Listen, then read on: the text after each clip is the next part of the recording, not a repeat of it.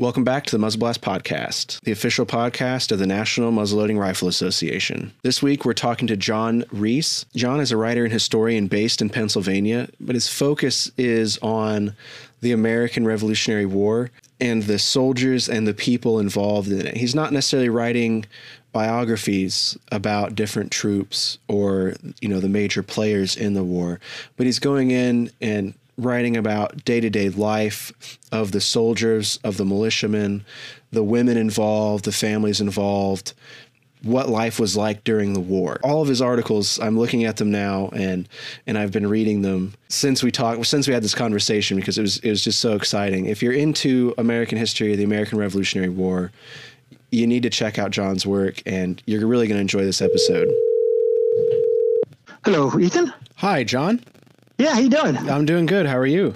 Pretty good. I'm really excited to have you on and talk about your book and some of your work because I'm personally really interested in seeing you interact with people in the various Facebook groups. I think that we're both in. It's been really interesting over the past few months. Well, it's been fun, and I kind of have I have my feet in two different worlds between the writing aspect of what I do and living history aspect. So. Which really feeds into the writing too. So, do you go out and camp and in period dress and things? Oh yeah. Oh, and actually, the recent years we've gotten into the more progressive aspects of the hobby within the past like 10 or 15 years, and it's really changed. Oh yeah. It's a lot more fun sometimes with smaller groups than it is with it like for a larger event. Mm-hmm. But like we actually did it twice. I thought it was only we were going to do it once, but we did a real time overnight march tracing the Army's route from Trenton to Princeton Battlefield. Oh wow! So we started about 12:30 in the morning, and then follow the actual route, and then they do a real time tour every year. Okay. And we actually, the first year it was just a company of, we portrayed a company of Philadelphia Associators, which were basically the militia in Pennsylvania at the time because they didn't have militia. Mm-hmm. And we portrayed Charles Wilson Peale's company, which was, he's a well-known artist and mm-hmm. he fought at Princeton. Oh, wow. And, so the first year we just did it as the company. There was nobody waiting for us when we got there. Except for the real-time tour, and they had a pretty large tour that time. Huh. And then we did it 2 years later. Somebody said, "Oh, we're going to do the march again." I said, "Really?" and I was the one who, with some friends, we basically scouted out the route, walked it a few times just to get an idea, the ins and outs for taking a large group down some of these because some of them were traveled highways. Okay. In fact, a lot of us traveled highways, and. And then I basically led both times. I basically led the group. I was kind of the point man just to make sure we stayed on the right route and got on the right side of the road at different times and things like that. Yeah. So and then we like I said we did it again 2 years after that, and we at that point friends of mine had started up the 17th Regiment British, and that's the regiment that was there. So they actually met us when we got there. Oh, and that time cool. we had an artillery piece with us too. So, of course, the second time we also had about, 6 to 8 inches, probably about 8 inches of snow on the ground. Oh. it snowed like crazy. Were you in period footwear? I have to ask. Oh yeah. Oh man. Yeah. Period footwear. No long underwear. At least I didn't. And I know a lot of my friends didn't. We tried to do it, as close as possible. Actually, the second time, some of the people here got pretty close to frostbite. I can imagine. And, cause it was first time it was cold, but it there was no snow. It was cold enough, but the second time it was in the teens and we had the snow and it was pretty nasty. Are there any, records of what the weather was like during the actual march? Well, there wasn't any snow. What happened was the 2 days, at least the 2 days previously, had been relatively warm. Uh-huh. So when troops were marching up to the Second Battle of Princeton, like when Peale's company was marching up, they were marching through mud. It was a mess. And the only reason, actually the big reason Washington was able to do that night march around the British Army was it had froze up during the night. So all the roads froze, all that mud froze that night. And actually people, you know, some of the people that we participated with, and some of the guys are saying, they had it easier back then because they were marching on a dirt road. You know, we're marching on a lot of pavement, not all, but a lot of pavement. Okay. And I'm saying, wait a minute, they had muddy roads that froze overnight. So you had these frozen ruts in the roads. They didn't have an easy march, man. No, it was not an easy march. No, I can't imagine. And and they're following cannon and horses and all that stuff. It's like it must have been a freaking mess. Oh yeah. So yeah, so we had it easy. Yeah, it's hard to beat a paved walkway. I mean, it's not super comfortable the long way, but compared to muddy ruts and muddy frozen ruts, that's. And the cool thing about it is both times our base was Trenton, old barracks in Trenton, which is a 1758 barracks. I think it's the only one left in New Jersey. Oh wow. And it's a museum now. So we stayed there both times. Oh, that's so cool. The night before, and then we left from there, about 12:30, 1 o'clock in the morning, and then so we're in the middle of Trenton, which is it's a city. Yeah. But the further out we go, it starts getting more in the countryside, and by the time we do the last like mile and a half, 2 miles, actually maybe like 3 miles, we're starting to get into farm fields and going through woods and things. So it's almost like, in a way going back into the 18th century from the modern period. Yeah. For central Jersey, a lot of people think it's all built up, but by the time you're outside Princeton, it's there's a lot of open ground like around Princeton Battlefield, and it's and a lot of it's owned by I think it's basically owned by Princeton College, I think. Okay. But it kind of took you, you kind of get more into it as the further you go along. Yeah. Wow. So we've been doing like large marches, small marches, right now the place to go is Fort Ticonderoga. I mean, and that's been for like the last 10 years since the new regime took over. They got a new director and they got new blood in there, and that's like the place to go for living history events. I mean, and especially large ones. Okay. Large and small, but because they have both. But if you're going to do a large event, Fort Ticonderoga is the place to be. I actually did one event where we basically took our muskets in, set them in the barracks, and the whole weekend was basically devoted to building a redoubt.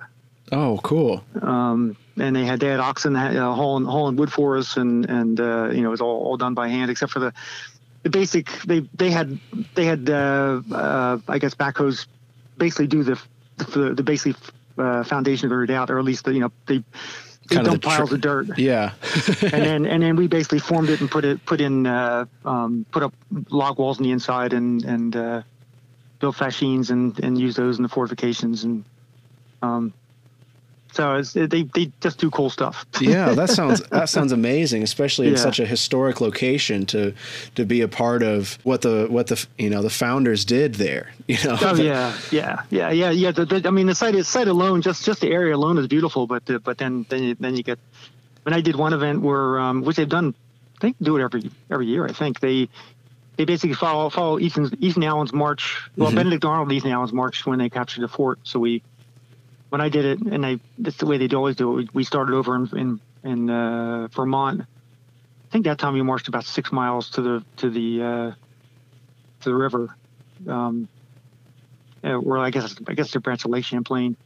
And then we took a bateau across at the original ferry site where they crossed. So took bateau across, and then we basically went through all this open area and woods to get over to the fort, and we basically got there around. It was nighttime, about the same time they took the fort. Wow! So that was they just do some really really neat stuff. Yeah, what time of year is Fort Ticonderoga active? I'd love to make it out there sometime. Well, they keep events going pretty much year round. Okay. I think I don't know if they're open weekly for the visitors, like after like November or December. Right. I think they're really busy. The really busy season is from probably May till October. Okay. But again, they still do events even during the, in December, January, February, they're still doing events. Huh. It's just not the full. Yeah, not the full year. It gets tough in winter. Yeah, it definitely does. Yeah. Like this coming July, they'll be doing. They do it every other year. They do the capture or the evacuation of Fort Ticonderoga, mm-hmm. and that's a relatively large event. Hmm. And then that's every other year. And then the years they don't do that, they do it's Montcalm and Wolfe, which is the French Indian War event they do, and that's. It's smaller, but it's still a great little event. Okay, I made a couple notes for both of those to try to get them on my calendar. That'd be wonderful.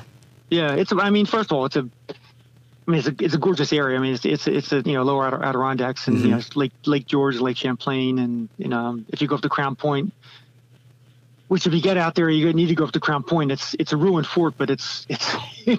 The ruins are probably more impressive than some of the intact forts you see. Oh, really? Yeah, they're massive. It's huge. Huh. I mean, just the earthworks and stuff. Yeah. But from there, you can look north and see the high peaks of the Adirondacks, which is up. Just look up to Champlain and to the west, and I bet that's beautiful. And then if you have time, you head up to the high peaks because it's you're not that far from Montreal. Vermont's right across the river. So there's a lot of stuff in the area. It's pretty nice. Wow. But then they have the collections too. I mean Fort Ticonderoga has an amazing collection of artifacts too. Oh, so, wonderful! I mean, it's just there's just a lot there. I think the closest real active fort to me is Fort Wayne, which I'm not sure. Cool. I haven't been. I'm about an hour from there, and I can't say that I've been there recently. But then. Just about another hour south of me is Fort Wyottonon, and they have. I've never heard of that. You've never heard of Fort Wyottonon? No. Oh, it's wonderful. In this area, we don't have necessarily the rich, Rev War, French and Indian War era history that you guys have, of course. But the forts, but you have some. Yeah. And thankfully, the forts and things that we have here in the locations are. Well kept by active, historical societies or towns that have recognized the value in those places and have, tried to keep everything going and together. There's several museums. Cool. We've got Prophetstown State Park, which is connected to the Tippecanoe Battlefield there. Yeah, sure. Some of those sites, I'm just kind of picturing Fort Ticonderoga and the events you're going to out east being much larger and much grander, just because of the history you guys have there. So that's really cool. Well, yeah, I live pretty much right next to the Delaware River and not too far from Washington's Crossing State Park. So I mean, for the period I chose to concentrate on, it's a good central area because there's a lot that happened. Definitely. So, how did you get started, or how did you get interested in history? Is it something that you've always been interested as a kid, or was it because of your location that you got interested in it? My mom was a big reader. I started reading pretty young, and I guess. I'm not sure exactly how I got specifically interested in history, but it was just something I just kind of fell into because there was so much around here, and a lot of the good books that I found were history books. So I read a lot, and then I started. I was into World War II history as a young teenager into high school. That's a real common one, myself included. Yeah. And then I got into I can't remember the exact, like I loved all history, but then I started focusing on different periods, and then I got interested in Napoleonic era, and then I was interested in the Civil War, and in the early '80s, like by 1980, I wanted to get involved in living history because I heard more and more about it, and I was interested in doing Civil War. And contacted a few units by mail, but I never met anybody And then there was a local event out here, and there was a Reservoir unit. And we were walking away from that. We just bought a house. My wife's there. So you're going to join? I said, well, we just bought a house. I can't afford a musket. I can't afford clothing. She said, well, you should join. And I think she's regretted it sometimes ever since. And then the writing came along because I would ask questions, and some of the people gave me books to look at, but a lot of times I'd ask questions, and they would say, this is what I heard, or this is my answer, but I'm not sure where it comes from. And then I asked about the history of the unit we were doing, and nobody could really tell me. So that was the first piece I did. I basically did a history of the unit. Wow. And that was never published. Okay. And then when I did that, I just started running into other bits of information, and I just started scrolling these things away, even though they didn't involve what I was working on then. Mm-hmm. So and eventually, after doing more research, I would have enough to, I'd say, well, I think I have something here I can do something with. Yeah. And I was really lucky that I live within 15 minutes of a place called the David Library of the American Revolution. Oh, okay. And it's a free research library. It actually just moved from up here down into the city. But it's a free research library. They have both manuscripts and microfilm, and then just a whole library full of books. And all you had to do was basically go in and, if it was your first time, just sign up, put personal information down on a card, and then every time you came in, just sign your name to a sheet, and you're in. Wow. And so that was like a godsend. And then I've done long distance research just by the mail. I've gone to other research institutions to do research too. But that was just invaluable. I mean, I couldn't have done half of what I've done, or probably even not even that. Right. Well, it's wonderful. I've been doing some personal family kind of history investigation, I suppose, of some of what my grandfather did during World War II. And it's so nice that there are all these resource hubs, be it a library or a historical society or association of some kind. And every time I talk to somebody, they're just so open and welcoming on, we might not have this, but you should talk to these people, and they can send it to us, and we'll make sure you get it. And it's wonderful to hear that is both kind of semi-modern, World War II era, but that goes farther back into Rev War and French and Indian War. Oh yeah, and it's between research and living history, half the fun of it is the people you meet. Oh, definitely. Because in both fields, we trade information. If you find something that somebody else would be interested in that really doesn't help you, but it's that you send it to them. It's just a great group of people out there. It's so easy to come across that information that it and it's so easy to share it now too. It's just kind of becomes second nature, I think. Well, that's Facebook. Facebook is Facebook. But one of the big reasons I stay on there is because, we share a lot of information, I've come across a lot of stuff that there's no way I could have come across otherwise. Yeah, and I think for me, the progressive Revolutionary War Reenactors Facebook group, like you say, it's Facebook, and I think we feel like too much time on there, but it's a wonderful gateway down so many different rabbit holes. Yeah. Oh yeah. Yeah. Yeah. And that's why today I posted that passage on there. I tried to follow up on it a while ago when I did that article, but never was able to find the source. And, I figured, but there's a few people I know out there that may have run into that, and I figured I'd put it on there. Yeah. And part of it was that my friend Adam Hodges LeClaire, he just made a British seaman's hammock, and he came across that. Somebody sent that passage from my article, and he said, "Is this for your article?" And then. That's why I'm trying to find the source for him now. Oh, okay. Because it's somebody in the 42nd, an officer, actually using the hammock on campaign in 1760. Oh, wow. So, yeah. So it's just, you know, with little weird stuff like that, that, and that stuff is, I mean, that's the lifeblood of living history stuff. Yeah. I think people that attend oftentimes think that it comes down to, you know, the battles and, you know, the sutlers where you can go and buy things. But yeah, everybody there is going and looking at and diving into history and, you know, investigating those little things. Like personally, I mean, I've been involved with it my whole life, and I never would have thought to try to recreate a hammock. Like that's just so neat. Yeah. It's so niche, but it's so fantastic that people are going out and figuring out how to do that. Well, and you know, again, I mean, Adam worked up at Fort Ticonderoga for a while. I mean, Fort Ticonderoga is like a boot camp for living history people, because they usually come out of there with a skill. There's a guy at Trenton Barrish right now who's making shoes, and he learned how to make shoes at Fort Ty. Ah, cool. But Adam, he was on.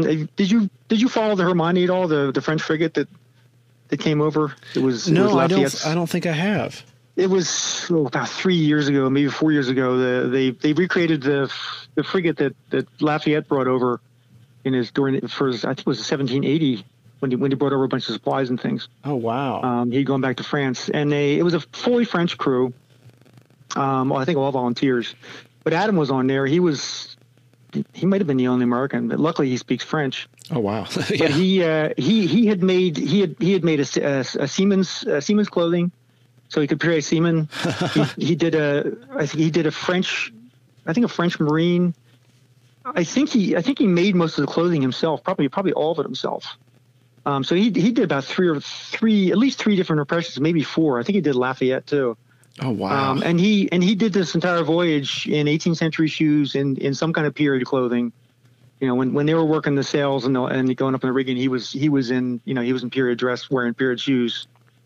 Sean Picar, who is in business for himself now, but he learned shoemaking up at Fort Ty and leather working, and Adam was wearing a pair of Sean's shoes, and so when Adam came to Philadelphia, he said, "Well, this is, you know, I need some work on my shoes." And Sean was so happy because he could see what like working on a ship and working in the rigging did to shoes. Yeah, and it was a pair he made. So it's that kind of stuff, and yeah, you know, there's, like I said, there's a lot of.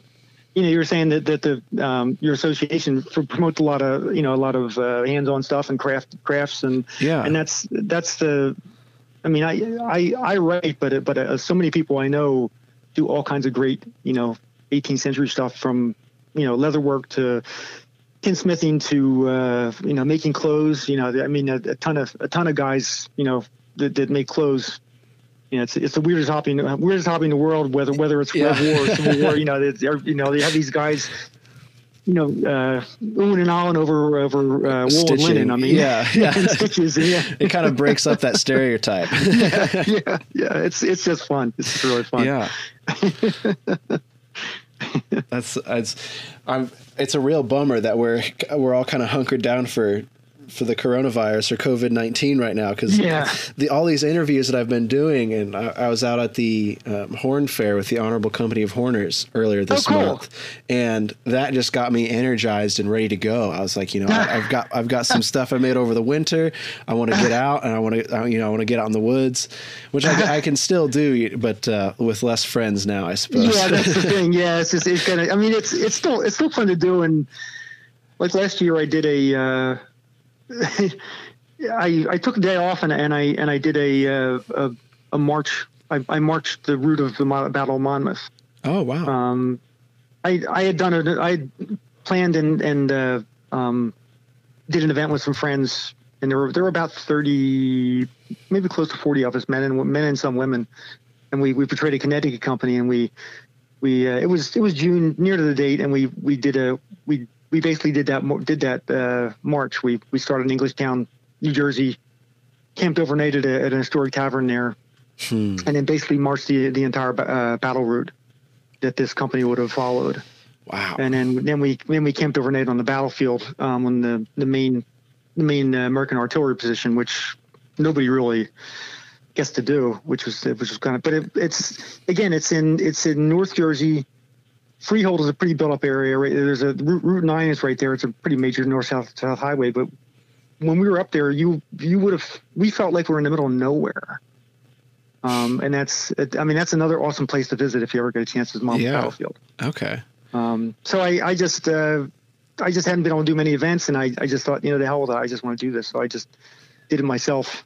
Yeah. And took photographs and kind of, I'd finally gotten a smartphone. So I actually did I posted on Instagram, and then, took photographs at different points and, told a little about what happened at that point. And, so it was kind of a fun thing to do. What's your Instagram handle? I'd love to check out those photos. I'm not really sure. I'll have to send it to you. Okay, yeah. If you could, I'd love to see those and just to check them out, because I don't get out east very much, and I'm just kind of living vicariously through photographs right now. What I can do is I think it might be easier, because I think I might have only posted a couple on there, and I think when I came back, I posted a bunch. I think I posted them all on Facebook, or maybe I did them on Facebook. Maybe I did Facebook too, because I was new to Instagram. Okay. But I think I put together all my comments and I think a lot of the photos and I think in a file. Okay. But I'll send you my Instagram handle too, and then I'll dig that out and send it to you. Wonderful. Thank you so much. I'm trying to think if I have anything else if anything else on the battlefield to send you. I'll think about that. I actually just did a post on, for the book, I started a blog too. Oh, really? And it's basically a follow-up to the book, because there's some information in there that I wanted to update, and then there was information that didn't get into the book because I either couldn't find enough information at the time, or so I actually just did a blog post on a black soldier at Battle of Monmouth. Okay. Who somebody just gave me his pension file. Oh, wow. And he was actually wounded in the neck, left for dead, and then picked up later that day and returned to service. And according to one of his officers, who basically was supporting his pension deposition in the 19th century, one of his officers said that he complained of a sore neck or a stiff neck after that. Like, I guess he would.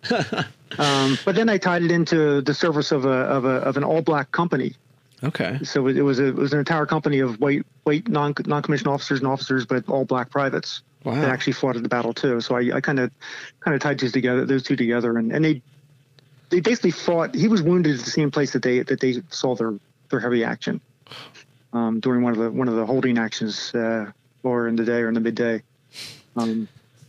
So it's an awesome site, and if you ever get out this way, give me a call and we'll do a tour of it, because it's a lot better if you can go with somebody that knows the terrain and knows what happened where, and because there's some signage, but there's a lot of signage a lot of things that it's kind of hard to understand. Okay, yeah, that'd be wonderful. Yeah. I'll definitely let you know if I make it out that way. Let's talk about your book some. I've seen you promoting it some online, and I've seen some reviews coming out of it. I've been doing articles for a long time. That's all I've written basically. Okay. And I've really never had anything that I've never had a book that people would actually buy. So, and it kind of came about because a friend of mine back in the early 2000s had invited me to LinkedIn, and at that point I thought, I don't know why I'm joining this, but sure, why not? And then about 2.5 years ago, an editor from Helly & Company in UK, he just contacted me via LinkedIn because I had posted one of the articles I did on black soldiers, and he said, he asked me, he said, would you be interested in doing a book on this subject or any other that you'd want to? And I thought about it pretty quickly, and I decided I really wanted to do one on black soldiers, but I just never really was interested enough to push myself into doing a book, but when they asked me, and at that point I really didn't even know if I could do a book. Yeah, I imagine it's quite the endeavor.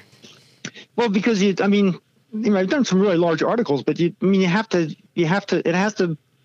to be a whole. It has to stick together from first to last, and you know, the end of the book has to support the beginning, the beginning has to support the end, and the middle has to be there too. So, I mean, I actually blew through one deadline and contacted him and said, "I'm not going to make this deadline." He said, "Oh, that's all right. We have other stuff in the pipeline." So I thought, they said, "Well, you know, by the end of November 2019, so, you know, it was 2018, that's right. That came around, and I was kind of on course, and they said, "Well, you know, you can have till the end of December." And then next he said, "Well, you can have to the end of March." we don't do the end of March. And it was nice to have the extra time because it did make a big difference. Oh, I can imagine. Yeah. But I was able to get it in on, you know, for their second revised deadline. So the book is called "They Were Good Soldiers, African-Americans Serving in the Continental Army." And that's, yes. I think that's not something that people think about a lot, was the African-Americans involved in the Revolutionary War. I feel like we kind of see African-American history as kind of starting, you know, just before the Civil War, you know, and we don't hear a lot of those who served in the Revolutionary War. Well, because after the book was published, I started thinking about looking at the information in the book in a different way, which is one of the reasons I started the blog, because I wanted to put some new insights in there. But another thing is I'm thinking, you know, when did I first learn? And I knew about Crispus Attucks, you know, his death in the Boston Massacre in 1770. But it probably wasn't until like the late 1970s when I saw the post office put out a series of stamps on revolutionary participants. Mm-hmm. And one of them was Peter Salem. So it's like, there were blacks that actually fought, you know, in the army during the war. And you know, that was probably about 1978 or 9. I wasn't writing then. I wasn't living history yet. But then as I started doing research on the period when I did start writing, you know, I'd come across information on black soldiers, and again I'd set it aside and think, that's interesting. Maybe I'll use it someday. And eventually, you know, I came up with enough that I was able to do a couple articles, you know, in the 2000s. But the thing is, I mean, black soldiers fought from first to last. I mean, they were there. There was at least one black soldier on Lexington Green.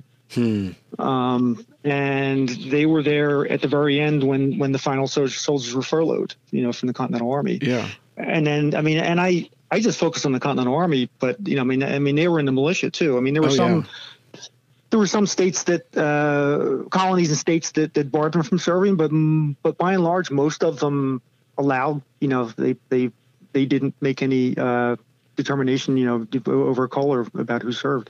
You needed whoever you could get, basically, you know, going up against the British Empire. That's and also on that first day on April 19th, 75, you had both free and enslaved blacks fighting. So you know, they, like, again, you know, it's interesting because I mean, the army was integrated. The militia was integrated. The army was integrated. I mean, there was one black regiment on the American side with his fought, but that was eventually it was only in service for 2.5 years. Okay. There was one black regiment on the British side, and that was the 75-76 with Lord Dunmore's Ethiopian regiment, and that was the end of that one. Hmm. And then there was one black regiment in the French army. I think it came over in 79, fought at Savannah, and it was formed in Haiti, which had been French Dominic, I guess Dominica, I guess it would have been. Yeah, at that time. Dominique. But that one black regiment that fought for that served with the American army, that was kind of like a standalone. I mean, because by and large, the army was integrated. Hmm. And it's interesting too because as opposed to the colored regiments during the Civil War, they were given less pay than the white troops. the white state troops and the white federal troops. Right. Whereas in the Revolutionary War, black soldiers were given the same pay, the same food, the same clothing. And from pretty much from what I can see, they were treated pretty much the same as the white soldiers. Hmm. I think the only difference that I really see is the fact that, the fact of slavery, that even free blacks had that shadow of slavery hanging over them. Yeah. And then of course, there were, especially in Massachusetts, but in other states too, by and large, a lot of blacks, especially in New England, were given their freedom for their service. So if they served as in a Continental unit, they were often promised their freedom in return for the service. And by and large, they were given it. Wow. So it's just a really interesting look at the Continental Army. Yeah. That's what I love about history. And like we talked about with living history and making the hammock, is there's always something out there to go, to learn and go figure out or investigate. There's always something. Oh yeah. And there's always something that you don't know about, or you just don't know. Yeah. Whether it's a skill or a piece of information, or if it's a piece of information, you don't really know the story behind it, and you meet somebody that can tell you like the deeper facts about like an incident or an artifact or whatever, and you can always go deeper, which is really cool. And that's even if you just stick with one time period. So, but if you I focus on the Rev War, but I love all history. So if you open yourself up to all time periods, you're never going to be bored. Yeah, there's a big can of worms there to open up. Yeah, really. Yeah. So it's fun. It's fun, and it's fun to share. Yeah. I still tell people when I give presentations, I give them the link to my online articles and say, I have a book to sell, but I still give a lot of stuff away for free, and it's just fun to do, because people can take the information and then run with it. Yeah. And then they go and apply it to their specific interest. And then, even though you're on different roads, you're both going a million miles an hour trying to find something new. And then it's also cool because there's a lot of great young people come up in the hobby too. Yes. And they're seeing a lot of this stuff for the first time too. There were some guys that experimented with. Are you familiar with the earthen kitchens? Yes. Guys experimented like with digging a pit or two of those at different events, and I kind of got their information and just kind of ran with that, and then I think the first kitchen I dug at an event was like 1995 or 1997. I can't remember. It was the mid '90s. A friend of mine was running an event in New Jersey, and he said, well, would you want to dig a kitchen? and at that point, most people hadn't seen these. Right. And I had to work on Saturday, so I took Friday off, dug about a quarter of a kitchen. So I think it was about four fireplaces with the ditch and then the mound in the center. Yeah.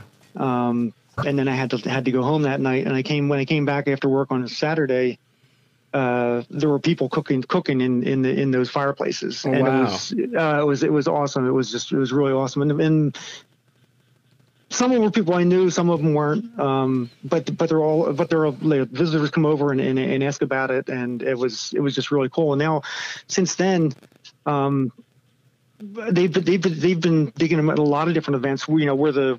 Where they're able to, they're not going to compromise an archaeological site, but they've been dug at tons of events now. Hmm. I photographed from all kinds of events, people using them. Yeah. It's just a fun thing to see. Kind of like I started doing work on brush huts and bowers and things. And oh, really? Did my first flat top bower in like about 1994 or 5 in an event.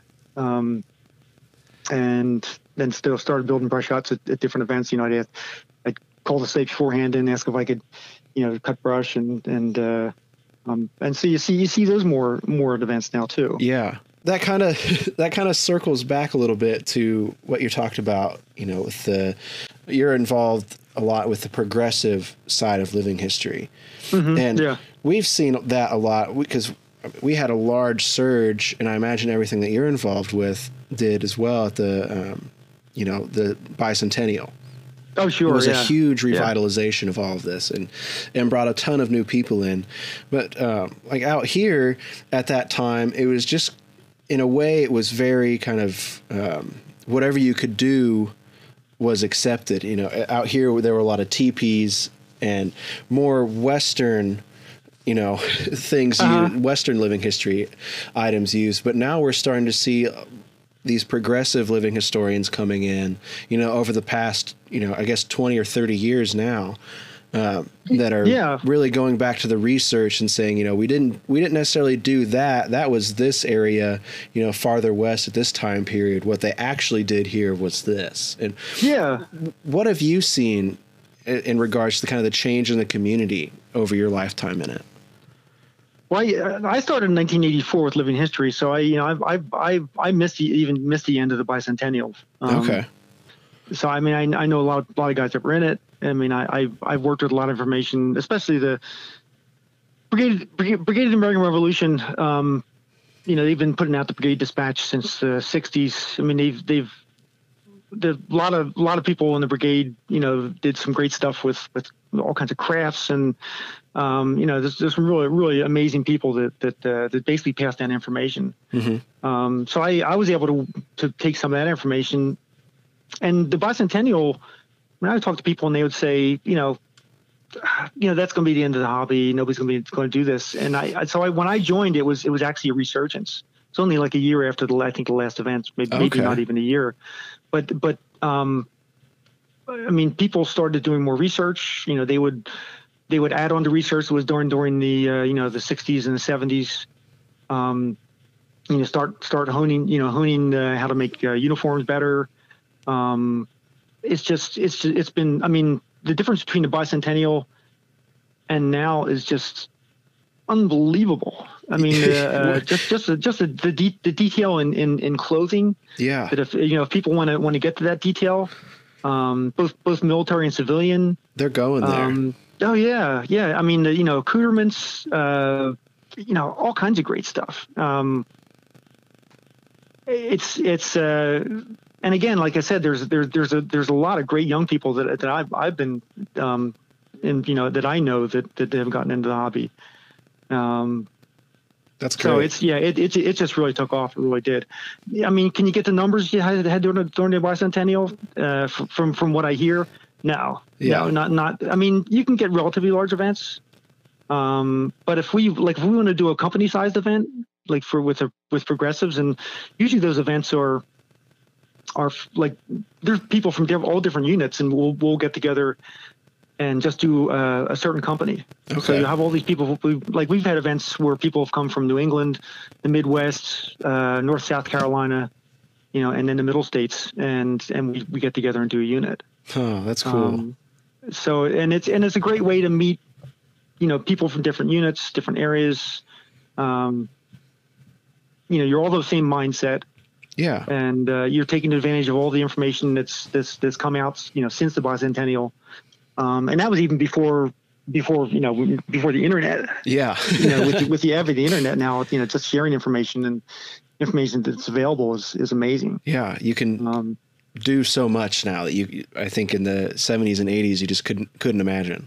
Oh yeah. And you get to see some of that stuff on whether it's clothing or whatever. You can see some of that stuff on the progressive Rev War page. Yeah.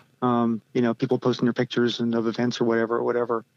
So yeah, it's just pretty amazing. It really is. It's great. I'm glad you're seeing what we're seeing. I mean, I think just about everybody I've talked to at events over the last 6 months, 8 months or so that I've been doing this specifically, everybody is seeing more young people getting involved, more people kind of pushing the hobby and pushing the research and trying to make you know, trying to be more accurate, more representative.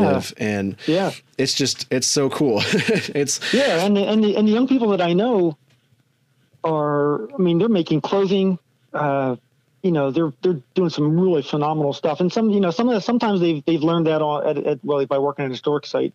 Yeah. And sometimes, you know, they've learned it on their own, or you know, they learned it from somebody else, you know, who's knowledgeable in whatever craft it is, you know, whether it's clothing or something else. Yeah. So yeah, it's just really, for me, it's just really exciting. It really is. Definitely. I think it's neat too, that it kind of lines up. We're coming up to the 250th. Oh yeah. Yeah. You know, I think, do you have anything planned coming up for that? Well, let's see, I'm 63 years old. Okay. So I can actually still pull off doing a Continental Soldier, but, cause my hair hasn't turned white yet, and I'm still in pretty good shape. Yeah. You're lucky then. But I'm not really planning myself on 250th events. If I can take part in some, that would be cool. I know a lot of friends that are getting ready. Okay. They just did the 250th for the Boston Massacre. Yeah. Which has turned it that, I mean, that event has turned into an amazing event. I think I've seen some really, pictures of the most recent one. Yeah. And yeah. It just kind of gives me goosebumps. Yeah. Yeah. No, they do some really awesome work. And unfortunately, I haven't been able to get up there to take part in it. I've been trying, but it just hasn't worked out. Yeah, it's hard to get things to line up all the time. Yeah. But that was the first 250th event that I know of that's been done as a living history event. Yeah. So we're already there. Yeah, I didn't even think about it. Yeah, I've kind of been in a bunker the past few weeks, but yeah, you're right. You're exactly right. Yeah, we're already in the thick of it now. Well, I usually try to shoot for about an hour, both for our listeners and to not keep up too much of your time. So I really appreciate you coming on, John. I want to give you a chance to plug the book a little bit. If there's a preferred place where you'd like people to go to find out more about it, or I don't know if you have on your blog, if you have it for purchase, or if you'd rather people go to like Amazon or a local bookstore or anything. You can go to Amazon or in the U.S. Casemate Publishing. Casemate Publishing. Okay. Yeah, Casemate Publishing or the U.S. The U.S. company that's handling it. Okay. And I mean, you could always Google my name, just John U. Reese, and you could find the book, but you could also put John U. Reese Revolutionary War. You might be able to find, or Continental Army. You might be able to find my articles online too. Okay, wonderful. I'll put for the podcast, we'll have some links in the show notes so that anybody listening, if you're interested in John's work, you can check out those links. Because I write about, you know, food. Women with the Army, some battle and campaign studies, wagons and watercrafts. I mean, it's pretty much anything that the Continental Soldier or the Women with the Army would have seen or worked with. So I kind of do it from like the soldier's view. Okay. Up. So there's a lot there that I think might be of interest too. And again, except for the book, it's the rest of the stuff is free. That's wonderful. So how do you do that? How do you put everything out there for free for everybody to read? I mean, because it's an obsession. Okay. That's fair. I made not a whole lot of money, but I made some money over the years, you know, here and there, I did entries for the, Oxford History of American Food. Okay. I did entries for it was Encyclopedia of the American Revolution, which was basically a revision of Boatner's, or an update of Boatner's old encyclopedia, the classic one. I mean, I've done articles from Muzzleloader magazine. Okay. Who pay pretty well. Yeah. I've done presentations over the years where I've gotten paid, things like that. But that wasn't the reason. I mean, I have a paying job, and I was just really curious about all kinds of different subjects that had to do with the military, with the Army during the time. Yeah.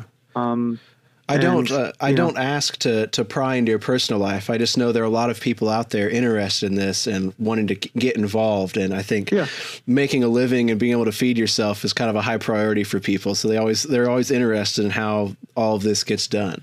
Oh yeah, and how they can be a part of it. Yeah, it was a way to keep myself sane. Yeah. And again, the doing the living history just fed into they fed into each other. Yeah. Living history would help me kind of put these things out in the field and see how they worked. And then I would come up with questions, or I'd get some other questions and or insights, and I'd want to follow them up on the research side. So it was kind of like a back and forth. Yeah.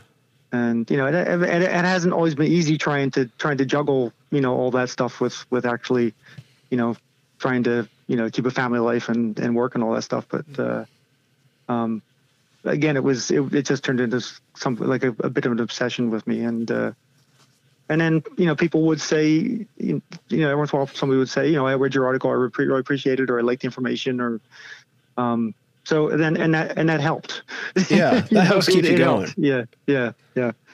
So, and sometimes people would send me information. In fact, a lot of times people would send me information. Here,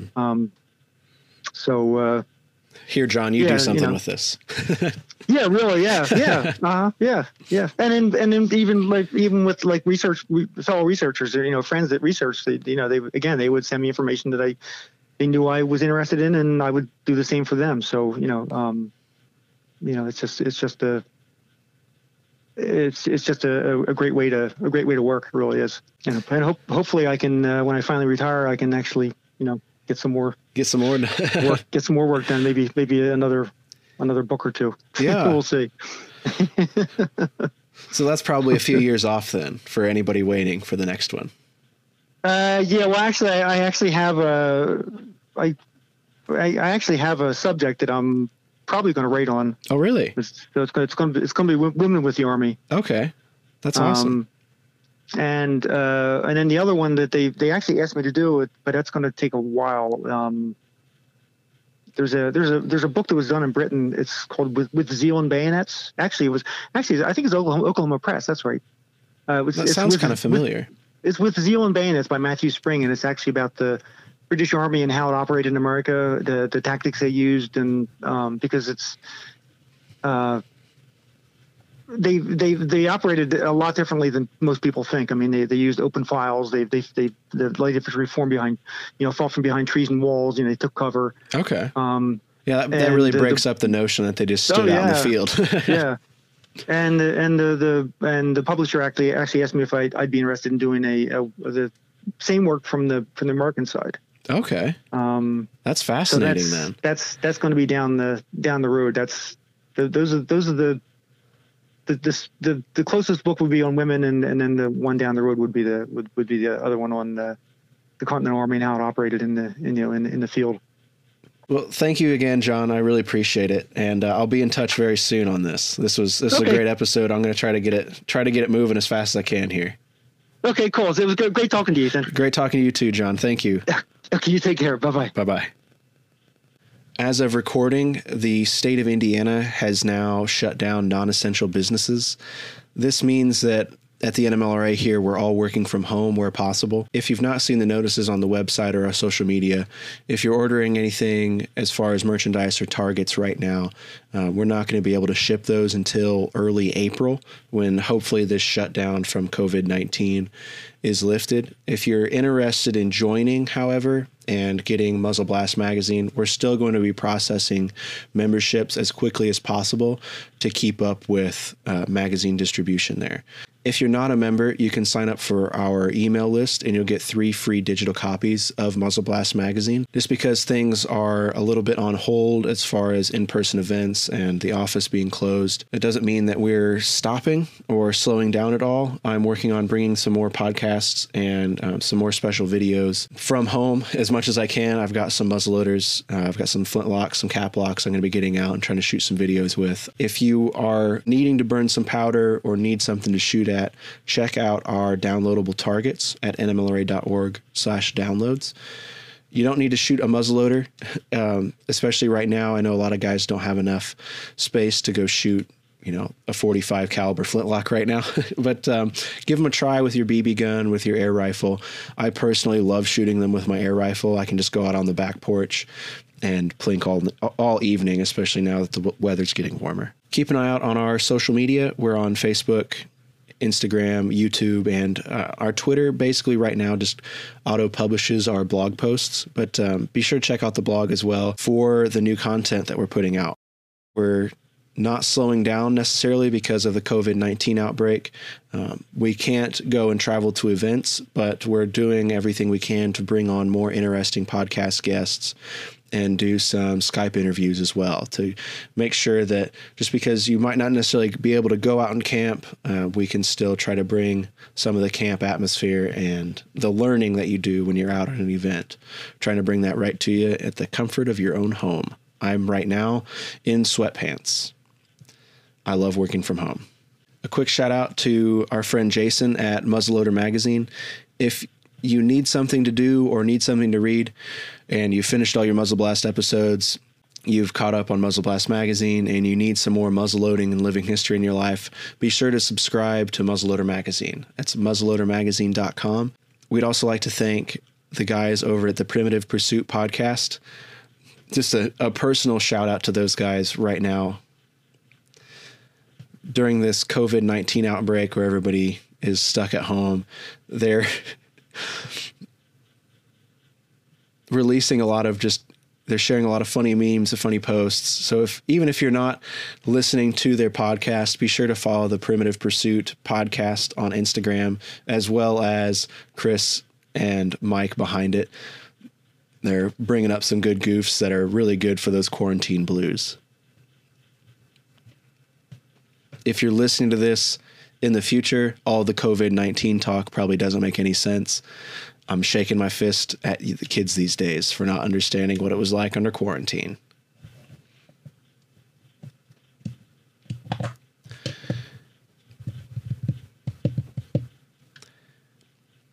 If you like this episode and want to hear more, please subscribe to the Muzzle Blast Podcast. We're available on just about every podcast platform. If you could rate us on iTunes, that would be wonderful. It helps boost us and get us in front of more people like you that are interested in this, but don't necessarily know that we're out there. We also have the podcast hosted on the nmlra.org/podcast, as well as YouTube. So if you're on YouTube and you've got a smart TV and you just need something to listen to, queue up the podcast there. We'll have some images from the conversation. Nope, we won't, because that's too much work. Everything we do at the NMLRA, the podcasts, the social media posts, the memes, the magazine, the events, it's all made possible because of the NMLRA members. We are an educational nonprofit, and we can't do this without your support. So we just like to take a moment and thank the NMLRA members out there that are allowing us. We just like to thank the NMLRA members out there for making it possible for us to keep this going, even with the COVID-19 outbreak. We're excited to be continuing the podcast and the video through this year. We've got a lot of great things lined up, a lot of neat guests coming for you. So we hope that you stay along for the ride. Member or not, we're glad you're listening. And we'll catch you next time. Thank you.